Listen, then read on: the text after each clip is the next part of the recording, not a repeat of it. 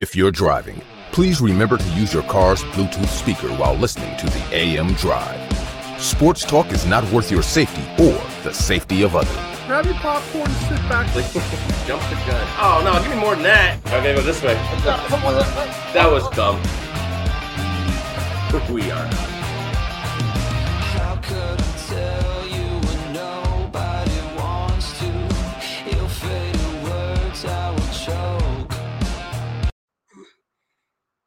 Happy Top 5 Tuesday to everyone in the sports universe. It is October the 11th, 2022. This is the AM Drive on our Twitter, YouTube, and Facebook pages. For Aaron Crouch, will be back tomorrow once again, and Sammy Action, who joins us every Monday, including yesterday, I am your Top 5 Tuesday host, Michael Carvelis. Thanks so much for tuning in. As always, good morning to all. I hope your Monday went well, and I hope you enjoyed the game last night. The first part of our show is brought to you by our website, mikeandaarondrive.com. Go there to see our sponsors, shop, social media, and YouTube all in one place. It's the easiest way to support and view our show. And our shop is offering free shipping this week that expires Saturday, October the 15th. Enter the code in all caps Tucker9. That's T U C K E R and the number 9 for free shipping on our shop. Monday Night Football last night, the Kansas City Chiefs defeated the Las Vegas Raiders 30 to 29.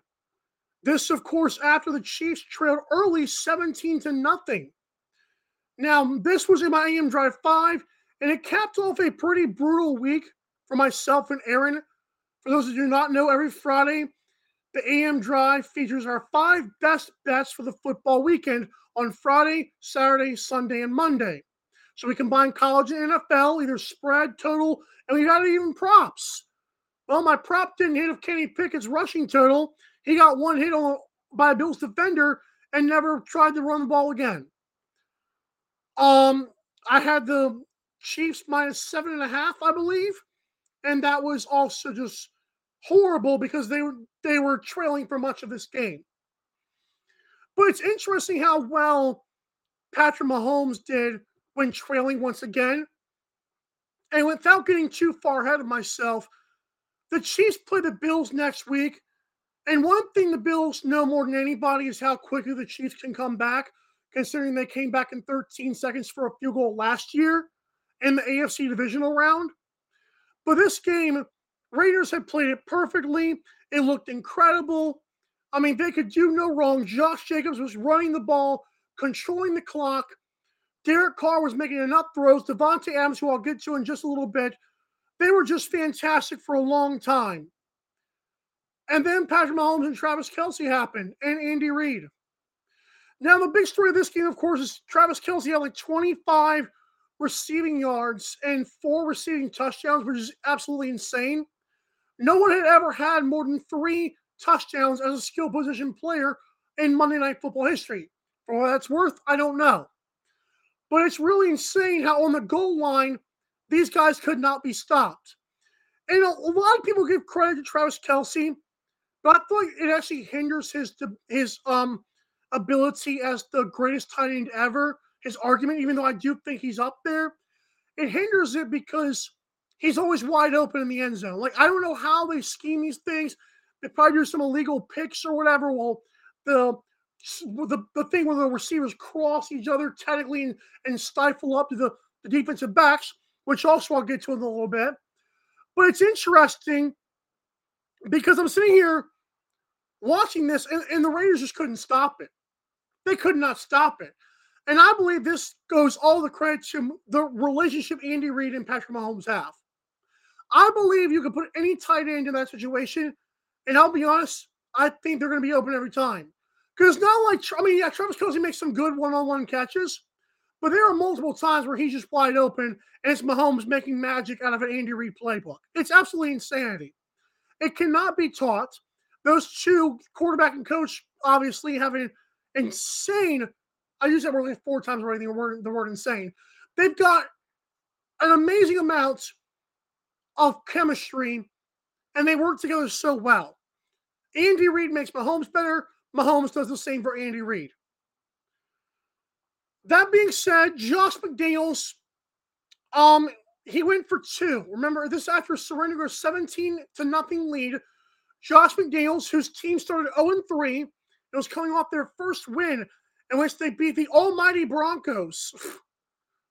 well, Josh McDaniels, when the game was 29 to 30, I'm thinking we're going to overtime. I really did. I thought we were going to overtime. And wouldn't you know it, Josh McDaniels calls the two point conversion. Now, Derek Carr's pumping his fist as Josh Jacob plows in, and immediately I'm like, I don't think he got it. And he didn't. He was well a good half yard short, if not a yard short, of what he needed to do. Chris Jones made an incredible tackle in all that ruckus of the goal line. But I keep saying, Josh McDaniels is not a good coach. We've seen this with the Broncos. I'm actually glad at this point that the Colts did not hire Josh McDaniels. You remember that night when McDaniels was supposed to be a Colt and he was supposed to change the culture with the Colts and Andrew Luck was supposed to have his offensive genius? Yeah, that offensive genius kind of stinks. And then we get to Davante Adams, who did the stupidest of things, especially after a national nationally televised game. Davante Adams, after him and Hunter Renfrow got banged up, I don't know why Renfrow was trending on Twitter being crucified because it's not only his fault the play bogged down and him and that was just a poorly designed play. The timing was terrible. They obviously were not ready for that play, and Chiefs obviously were. And Adams and Renfrow fall down. So at the end, oh, and also Adams was, was really ticked off because he thought he made a great catch. And I don't know if, if um, Davante Adams knows the rules or not, but Davante Adams literally was juggling that ball, and then his his left toe came up, and he only had one foot in bounds. Now I'm of the belief, like full disclosure, I believe that the there should only be a one foot rule in the NFL. I know that can get a little bit dicey at times, but if you've got control, there is no reason why I have to put a second foot down. Like that's the catch, in my opinion. I understand it kind of takes away the out of bounds aspect, but if I'm in bounds, like if one part of my body is in bounds, like I believe if an elbow hits, you're good. If your back hits, you're good. If your head hits, you're good. But why not your second? Why not only one foot? That doesn't make any sense to me. And again, maybe it can be explained to me in a way that'll make it seem like it's normal, like it would prevent some stupid things from happening. But I have a hard time believing that that wasn't a catch. And although by the rule book in 2022 it's not a catch, I see where Adams, where Davante is, is not happy because he obviously will. I mean, that's inbounds. Yeah, he, he juggled it and didn't get the, the second footing officially, but that, that was a really good athletic play. He was obviously not happy, and kind of rightfully so, I guess. But afterwards, Davante Adams, to the point I'm making, is he is walking towards the tunnel. Cameraman is right there trying to show his frustrated face because that's his job. And Davante Adams' job is to take it and not give a crap what a cameraman is doing. And he shoves him so hard, the cameraman falls back with his hundreds of thousand dollar equipment. And then afterwards, Davante Adams' apology was so stupid and so lifeless. I'm not one to be the apology police here or the I'm sorry FBI. But Davante Adams said about three times in his post game interview, although he did say it first, oh, I just want to say, you know, the guy that got in my way, I didn't mean to push him. I was frustrated. The guy got in my way. I should have done it, but he, I mean, he got in my way. Why? Why are you saying he got in your way, pal? Even the replay barely shows that. And let's say, for the sake of argument, there's a cameraman in an NFL player's face. Is that taboo all of a sudden? No. The only people who think it's taboo are Raiders and Davante Adams fans. And I'm here to tell you, they deal with that 24 7. I know for some reason the Raiders hate the Chiefs. I've never understood that concept. Why? Like, Chiefs are their daddies, their fathers, their uncles. They are their grandfathers. The Raiders do not come close. This was the first close game, and even then, the Raiders self-destructed. This notion that Davante Adams thought this guy got in his way, that's an, that's an issue. If we don't see a $500,000 or more fine, I want Davante Adams suspended for that. That literally, if the cameraman wanted to, and you can read the internet, they always say, oh, that's assault. I don't know if it's assault, but it's something like simple battery or something when you when you're in public and you shove someone and they fall back. Like they it's like I don't want to go here. It's like a sexual harassment thing. It's up to the victim whether or not they believe that, that, that that's the case. Like I've always said, because I'm ugly, I get it more than others. But anyways, let's see I go out there and, and, and shove somebody and they take exception to the point they call police. I, I'm in the wrong either way. But if, if they want to fight back, all of a sudden, you know, we're both in the wrong. But it's up to them to decide that if I'm a cameraman, I'm not, I don't care if they find out my name and my address. I, I'm pressing charges on Davante Adams. I'm doing my job, and I'm supposed to be away from the idiot fans who would do that crap. And yet here Davante Adams is doing it himself. I'm sorry, but an apology and even a tweet afterwards that was more PR than anything. I wasn't a fan of that. And Davante Adams has to know the lifestyle that he chose, and one of them is cameras in your face. I don't think it's fair in, in regular life, but he signed up to be this person, and this is what he has to deal with. I'm sorry, Davante Adams, that's what you chose. How about I, speaking of apologies, let's get to the case of Draymond Green here. And as I wrap up this first segment here, I don't know what it is about Tuesdays, but there's always something I've got to rant on. And leave it to Draymond Green, who still has me blocked on Twitter, by the way, which one, one of my proudest accomplishments on, in my social media life. I don't know if it was Kevin Durant's verified account tweeting at me or like me getting like a 300 reply firestorm of Kevin Durant fanboys or was it Draymond Green and Vontaze Burfict blocking me for calling them scumbag and dirty players? I I tend to lean with Draymond Green and Vontaze Burfict. So Draymond Green, of course, has always been a dirty player, kicks guys in the groin. There's multiple videos of him doing this in, in multiple basketball games. He's the one who kicked LeBron James in the finals, and Warriors fans cannot stand because they think if Draymond plays, but that's a whole other story. But Draymond Green there was a report that came in, I believe it was Thursday. And Dre, there was a I, I remember initially reading the reports, and I'm not going to be the oh the video makes it worse kind of guy because I get it, it does, but let's be real here. The initial report was a physical altercation between Jordan Poole and Draymond Green, and it will result in in-house discipline. That was what we were told by the Golden State Warriors and their PR and their sources. Okay, that's what we were told as the public. A physical altercation that ended not so great, and Draymond Green is going to be like dealt with internally. Okay, brush that aside. Who gives a crap? Chemistry issues? Yeah, okay. And then we get to the point where TMZ. I love TMZ.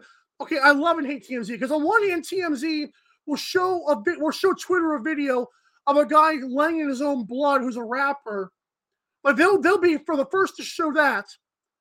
But then, then occasionally they get the awesome they get the awesome videos of this stuff like with athletes. So I'm not a I think TMZ is a little bit distasteful, but this right here, I'm glad they bought this video. And I wouldn't be surprised. I mean, I'm sure the person asked for money in the end, whoever leaked the video. But I am pretty sure the person volunteered this, though, pretty much. And like I said, they probably got paid because they realized they could get paid. But this video comes out and it's horrible because, as you know, Draymond Green is talking crap to Jordan Poole. Draymond thinks about it, walks aggressively over, gets right in it. Like they're really touching heads. And Jordan Poole, yeah, he shoves him. Listen, I'm a Christian. I would shove someone if they got in my face. You're like, what are you supposed to do at that point? Run? You're already standing away from them, and what, are you supposed to run again? People are like, oh, Jordan Poole should have punched him. No, he shouldn't have punched him. He, he did a good thing by shoving him, like, what are you doing, pal? And then Draymond Green proceeds to lay him out. That was not what we were told to believe. And my favorite part of all of this is where Dream is where after the video comes out, then the Warriors come out and say they're going to do a full investigation internally to find out who leaked the video. Why? Talk about a poor PR move. You should you should not have lost. Like you're gonna fire the whole video team because someone wanted to tell the truth of what actually happened. Maybe they, like a lot of us, were kind of surprised at how stupid it sounded. A physical altercation. No, this was a this was assault. Like shoving somebody and then falling. Yeah. But then Draymond Green completely punching a dude's lights out and then wanting to attack him afterwards. Like no one's even talking about the fact that Draymond Green continued to assault this man.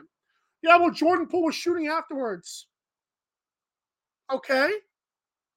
But someone obviously felt that this needed to be watched. And I fully support that decision. The Warriors were very, very quiet about this. And I feel like I don't want to say that this is true because I believe Jordan Poole did this considering what he did afterwards and how much how great of a teammate he's been and how Steve Kerr has praised him. If I'm Jordan Poole, I would, I would leak the I would leak the video. Are you kidding me?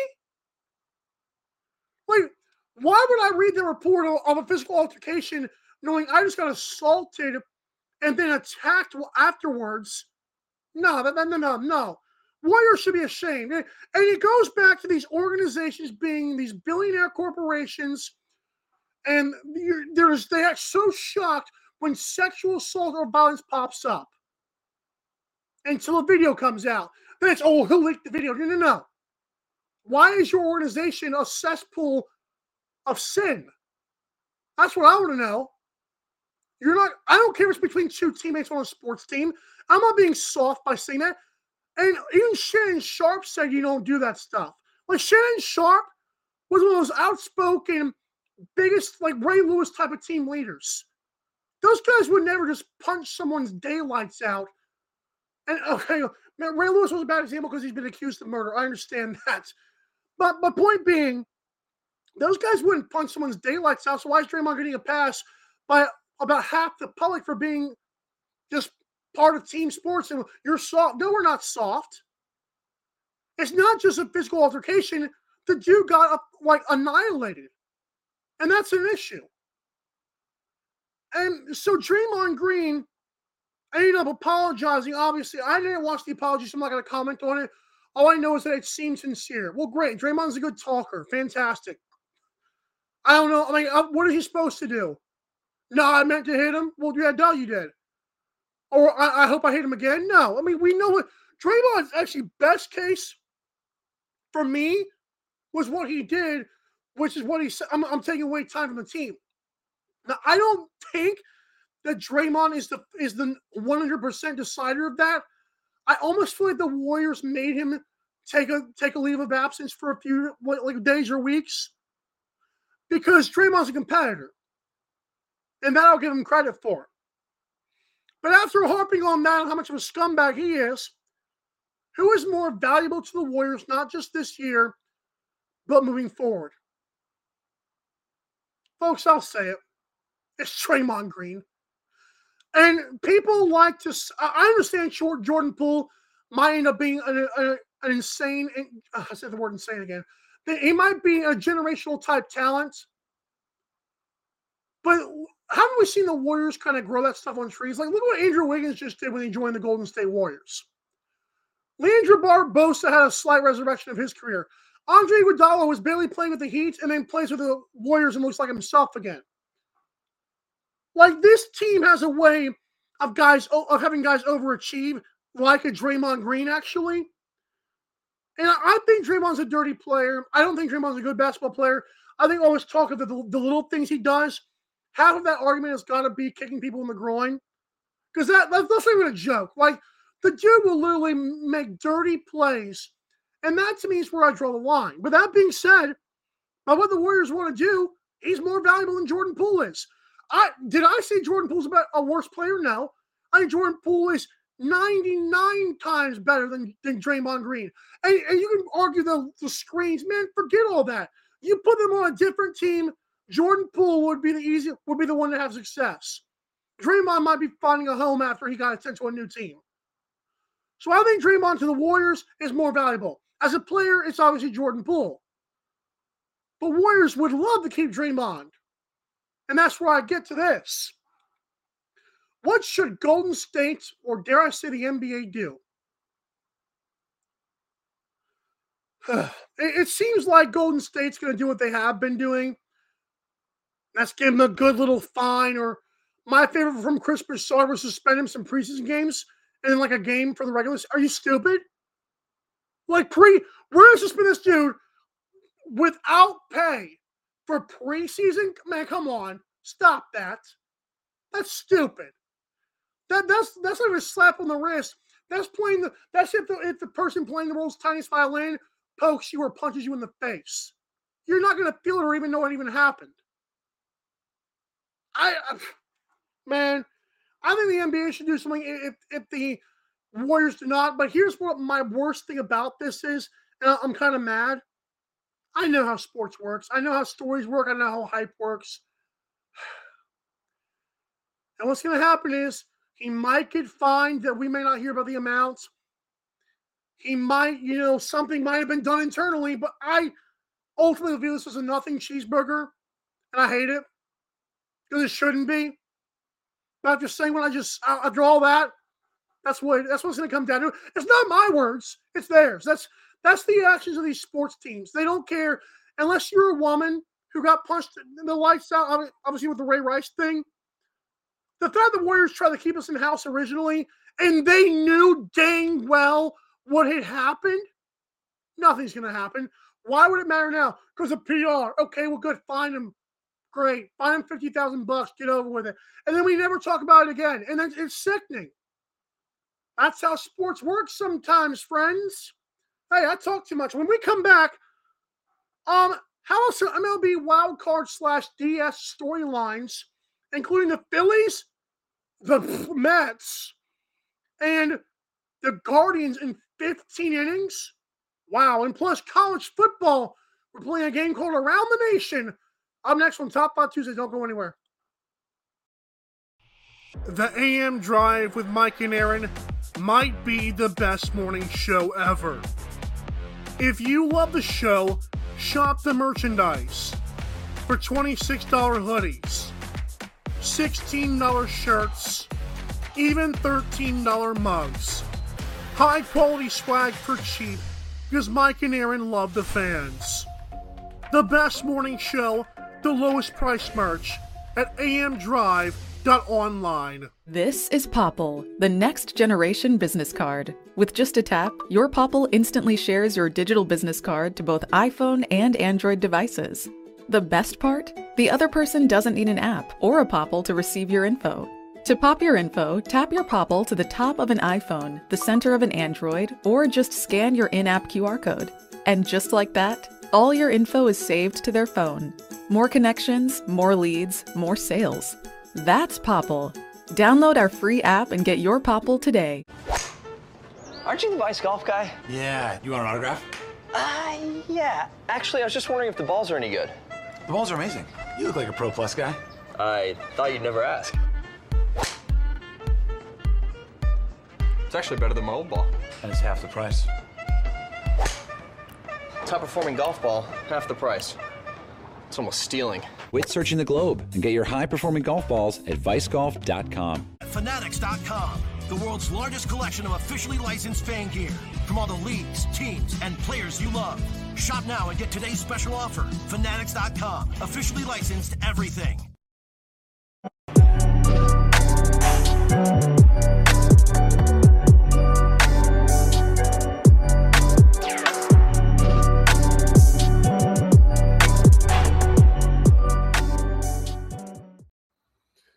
Welcome back to this Top 5 Tuesday. If you're watching live or the video on YouTube, what's up? It's your boy in the flesh. And if you're listening, thank you as well. Our show is presented by Fanatics. If you want the best in sports merchandise from your favorite players, teams, and leagues, you've got to go to MikeandAaronDrive.com and click the F. That's right, you probably said it with me. Click the F as a Fanatics logo. When you do that, the entire Fanatics experience is at your disposal. Today, they're having another daily deal of 65% off. Yesterday was code Dr. Pepper. Today it's code SMORE. That's S M O R E if you don't live in the South. I, am kidding. I'm sure that's a northern thing too, but you get it. But yeah, get your postseason merchandise, man. Got Phillies, Padres, Braves, Dodgers, Guardians, Mariners, Yankees, and Astros. And the two that stick out to me are the Phillies and the Mariners. Like I'm just I'm shocked. Like how how many Phil I know Philadelphia fans are like kind of emotional or very emotional. What's up, Scooter? I just feel like the Phillies were like very low on their on their team, and they snuck into the playoffs and like beat they beat my dark horse team. I'll be honest. Like they, I had the Cardinals at sixteen to one as my fifth best team as our after our final rankings, and they, they got beat.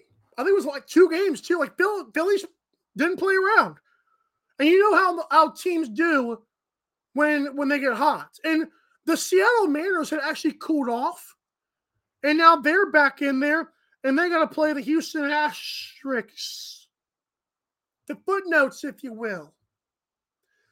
Well, let's get into it. As I mentioned, the Phillies advanced past my dark horse Cardinals. Um, they're going to face the Braves as punishment for, as reward for that.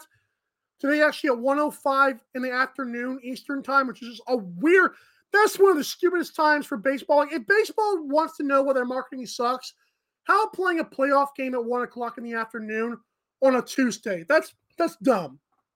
Like even the NBA is smart enough to make it at nighttime. So if I'm coming home from work, it actually makes a difference. Now, granted, I work nights; it doesn't really matter for me. But most people work like a nine to five, and one o'clock afternoon games are, are just not it. It's just not, especially for the West Coast. Are you kidding me? The New York Mets. If I could just take my Colts hat off here, and if we could just have a five seconds of silence, and I, I listen. I love you, you Mets fans, you. But guys, the Padres looked like frauds.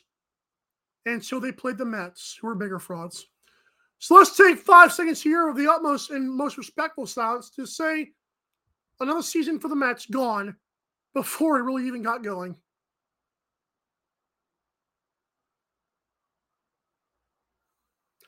Okay, see, see that one I could laugh at. I know like I do I smirk a lot when we do our five seconds of silence, and it's like when a school shooting five seconds of silence, and here I am just smirking.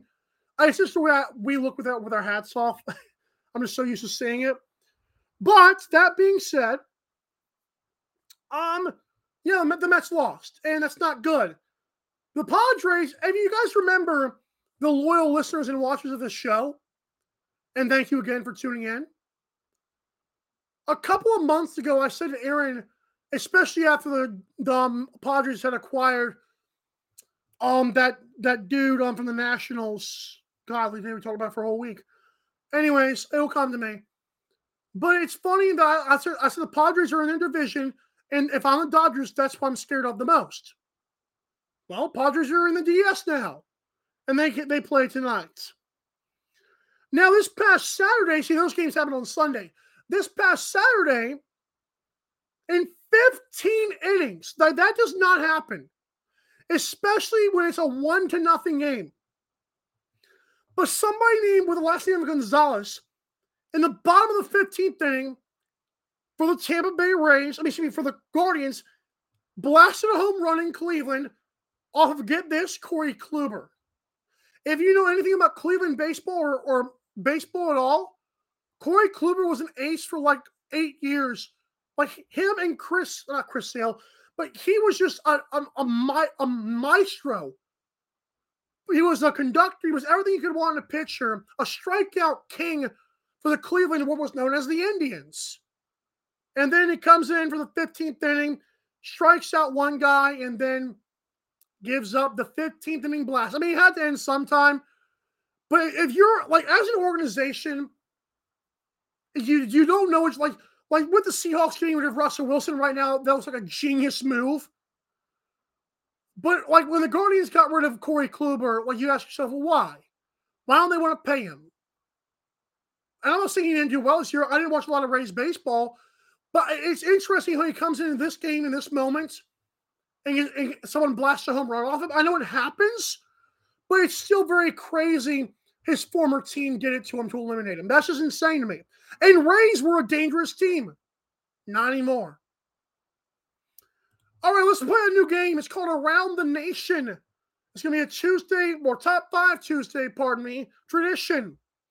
We're talking about the biggest stories in college football and even some of the stories that you might not hear on ESPN and Fox. You're welcome. Your boys at AM Drive got you covered.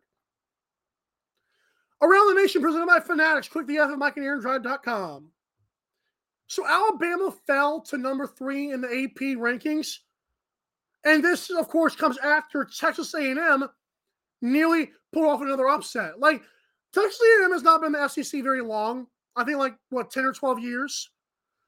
And I've seen Johnny Manziel almost do it to him twice.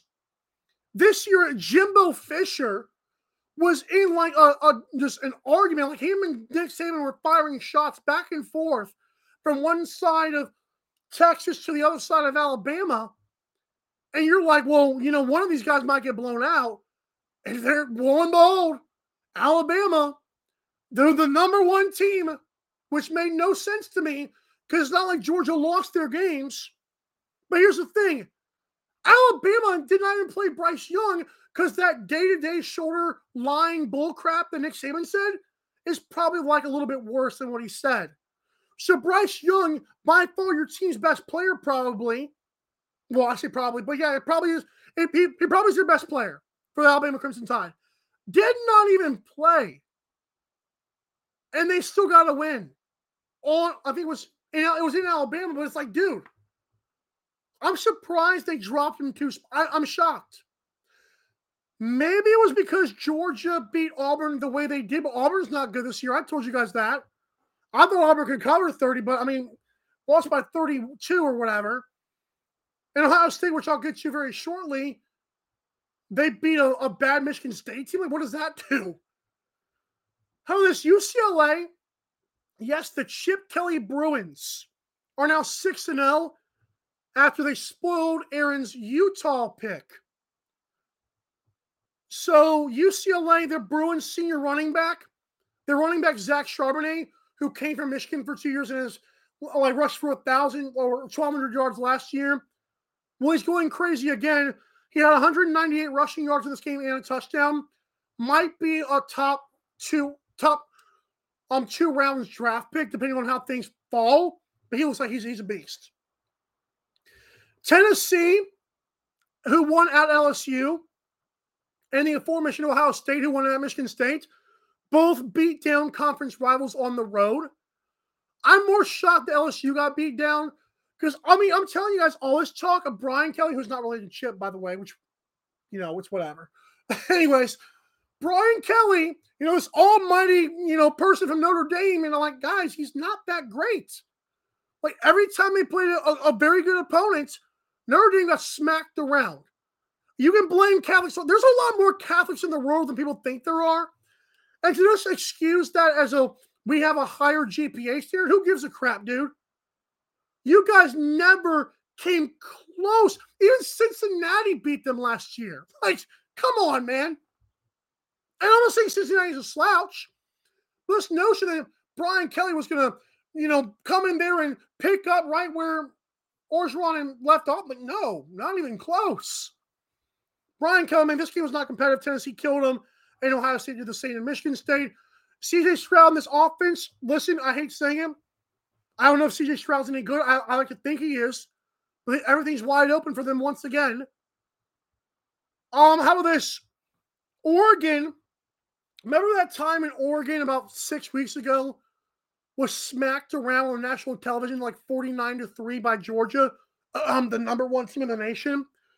Oregon is now 5 and 0 ever since that moment, and they've drawn to number 12.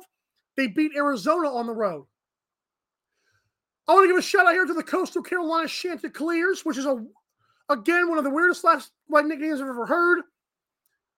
But there's like the the, the Akron Zips. There's the you know Raging Cajuns, which is actually kind of cool.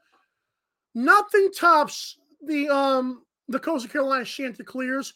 I feel like Shant sounds like a body part. I don't, I don't know why. It just sounds like a like uh, a dirty word, and I've never understood like why my brain thinks that. But it's like the word C H A N T S, which is like what their acronym is. Yeah, not a fan. But anyways, Coastal Carolina six and zero again. Grayson McCall's playing well. Okay.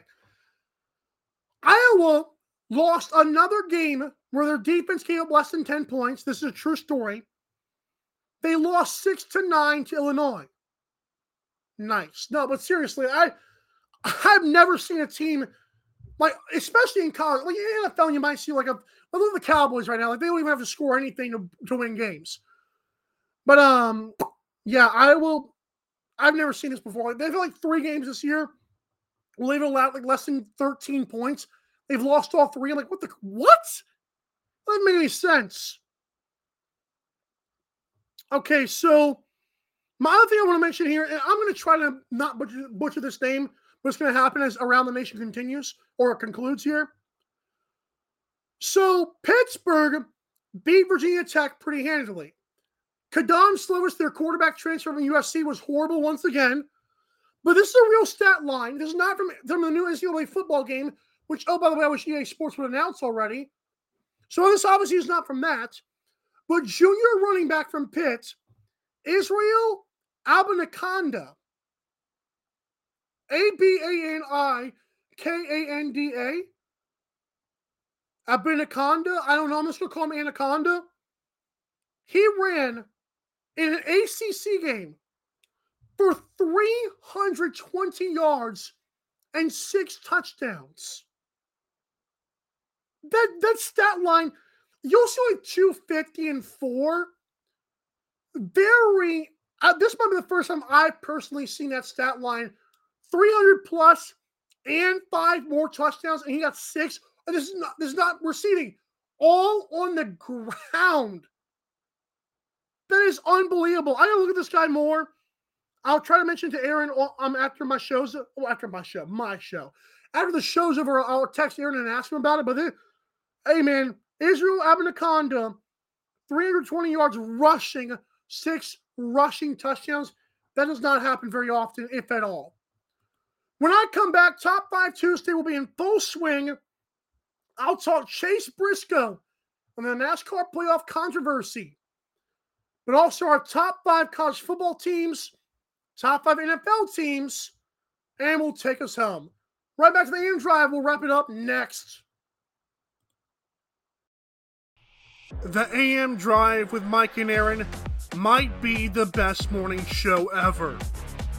If you love the show, shop the merchandise for $26 hoodies, $16 shirts, even $13 mugs.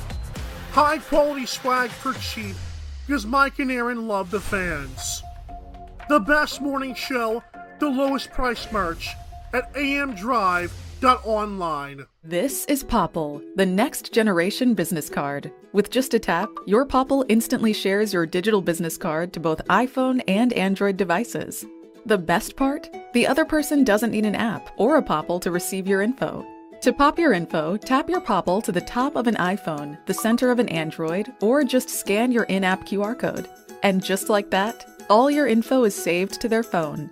More connections, more leads, more sales. That's Popl. Download our free app and get your Popl today. Aren't you the Vice Golf guy? Yeah. You want an autograph? Uh, yeah. Actually, I was just wondering if the balls are any good.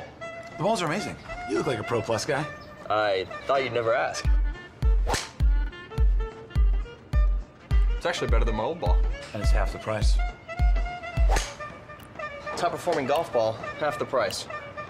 It's almost stealing. Quit searching the globe and get your high performing golf balls at vicegolf.com. Fanatics.com, the world's largest collection of officially licensed fan gear from all the leagues, teams, and players you love. Shop now and get today's special offer. Fanatics.com, officially licensed everything.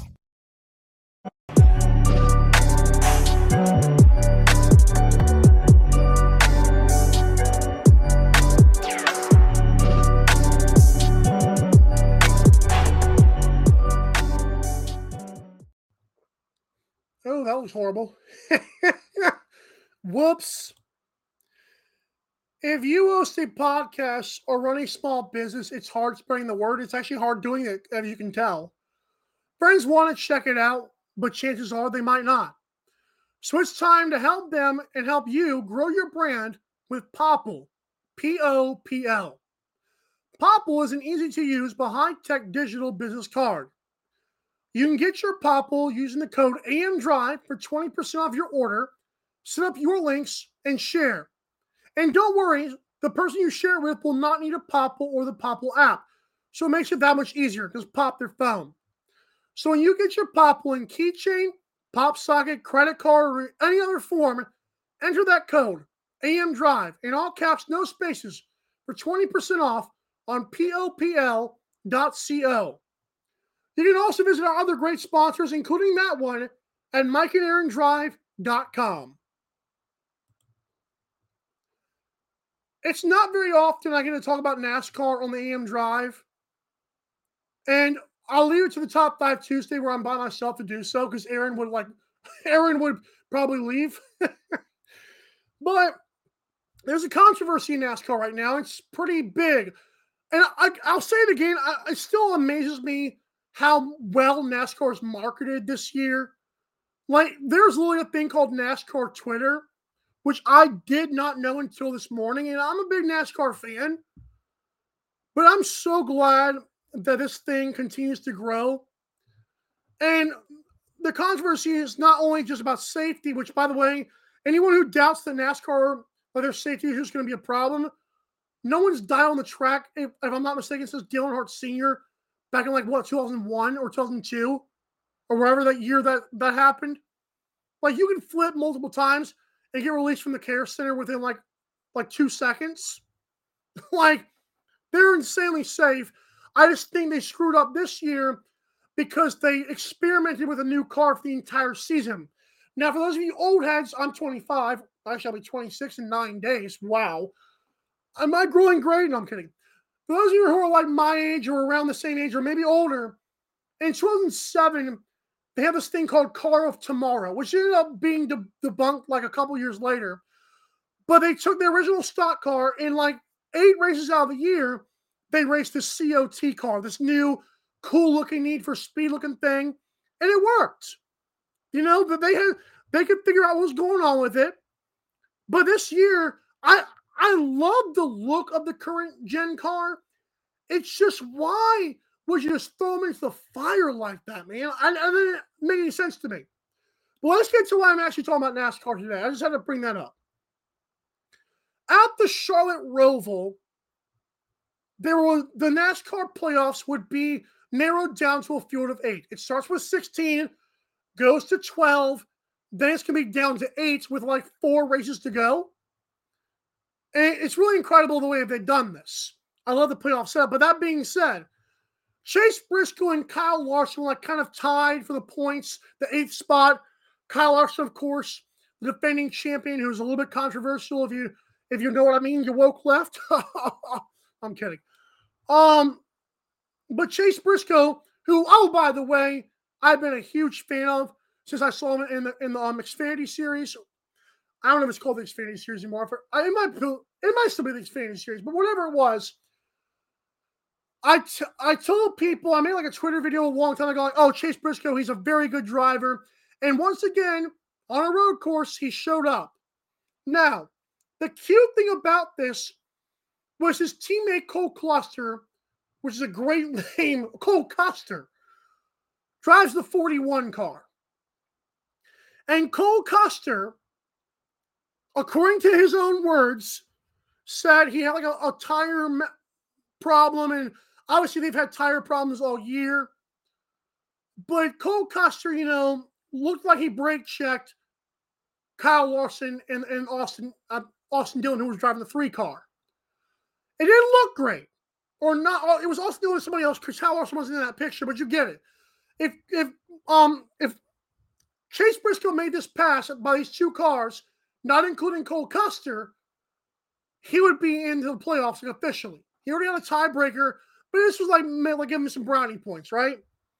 So he makes the pass, and as he's making the pass going into the turn off the speedway, Cole Custer randomly gets like my brake checks.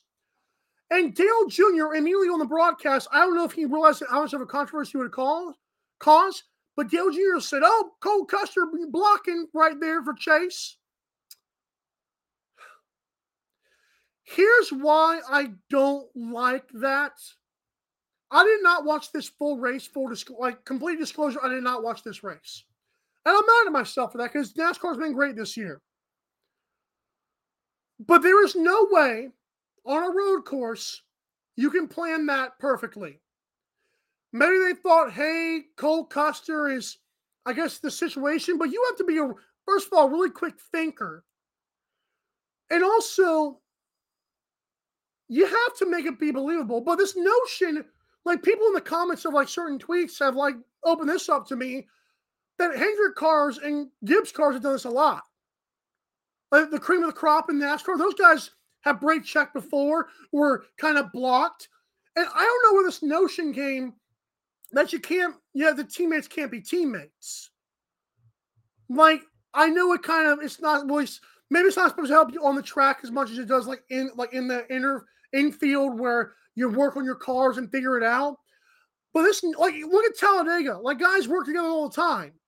So why wouldn't it be working together to oh, brake check? It, wasn't dangerous. It was not a dangerous move. And to be fair, I'll say it again. Chase Briscoe was moving up, according to people in the comments. He had the fresh tires, and it was like five or six laps to go. And, and you could see he was moving up the field very fast. Like he made the, the double pass easily. So I don't think Cole Custer like like made him a problem. But NASCAR is now going to investigate it and look at team communications. Man, save yourselves, because then they say it's not going to affect the play the round of eight, which Chase Briscoe uh, ultimately made. It's stupid. It's just to make a couple fans feel better about themselves, mainly Kyle Larson fans, and I understand that.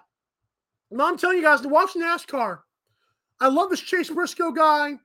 Love that he got to the round of eight. Love that he made the playoffs in general. Getting to the round of eight is just really good. Shows his early, early talent. He's in the 14 car. And to be fair, no disrespect to Stewart-Haas Racing. Um, that's not the fastest car on the track every week. So good job for Chase Briscoe. Okay. Enough about NASCAR, right? Rednecks turning left. Haha. Even though I just talked about a road course, but you guys get it. Top five college football teams presented by Popl. Semi action has stayed the exact same.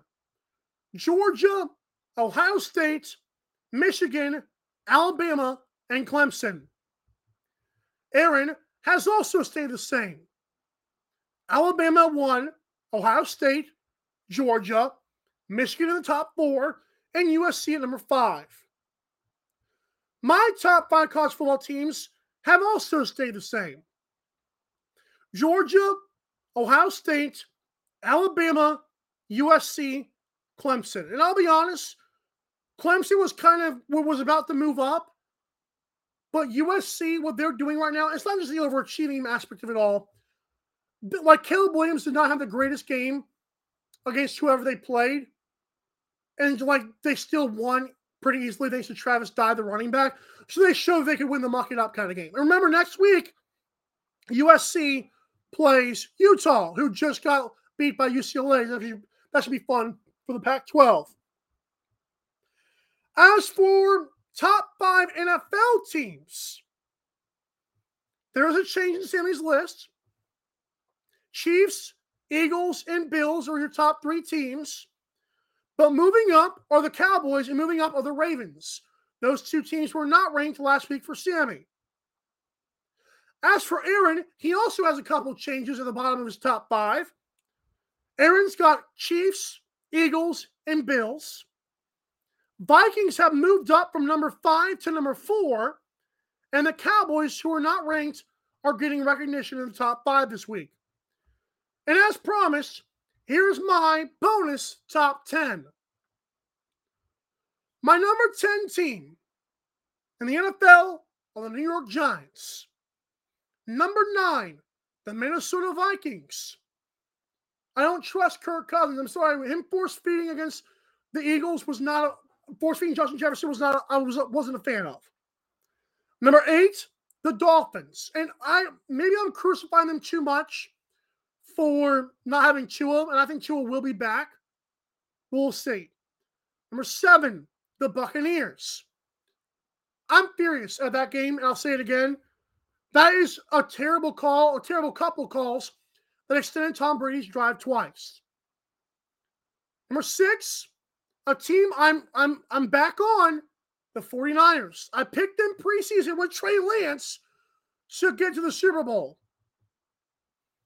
Number five, the Cowboys, who are staying in my top five. Um, the Cowboys, well, I mean, the Cowboys were not ranked last week, so you get it. But I believe Cowboys are are, are getting to the point where they're going to be a top 10 defense of all time. I don't know what the numbers of that are, but if Cowboys can, especially if they beat the Eagles, and oh my lord, Cowboys fans will be insufferable, and rightfully so. Number four, dropping down to number four, are the Eagles. I don't like their second half, their second halves this year. Sorry. They, they were down 14 nothing to the Jaguars. Then they barely beat the Cardinals. Come on, man.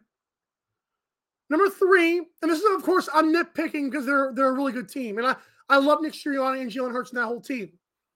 Number three, moving up a spot are the Baltimore Ravens. Now, last week these teams switched spots. This week they're flip flopping again. Ravens to me show they were the best team in the, AFC North. When they beat the Bengals, I, I told Sammy I, I didn't feel like the Bengals were really close. If Lamar makes some routine throws, they win by 14 or more. And but they, eh, Justin Tucker helps. Number two for me, the Bills. And number one, Patrick Mahomes, the best quarterback in the NFL, and the Kansas City Chiefs. That's going to do it for me. This has been a Mike Senate First slash Top 5 Tuesday here on the AM Drive. Tomorrow is Jambalaya Wednesday. Aaron will be back. He'll give his recap of NFL week number five. We'll also talk game one of the AL and NLDS. Those games happen today, obviously. And we'll preview the NHL and the NBA. Those sports are coming up quick, which means Top 5 Tuesday might have some more fun in the coming weeks. Thanks so much for tuning in. If you did, please remember to go to mikeandaarondrive.com and tune into our show every Monday through Friday at 11 a.m. Eastern. It's for the best sports talk from every sport. We get all the big stories right here, and we have fun with it too. You guys don't want to miss it. Also, this Friday, I will be back on the Wager Wire live stuff. It'll be fun. Um, we had a bad week last week, and, and I'll be honest, I was tired. Thankfully, I was tired because we were horrible. Well, I was horrible on my prop bets. But yeah, Wager Wire Live via Twitter at AM Drive TV. You can also find us, all of our socials, all of our good stuff on MikeandAaronDrive.com. I don't want to take any more time than I already have. You guys have a great rest of your day. I'll see you tomorrow. And as always, drive safe. Have a good one.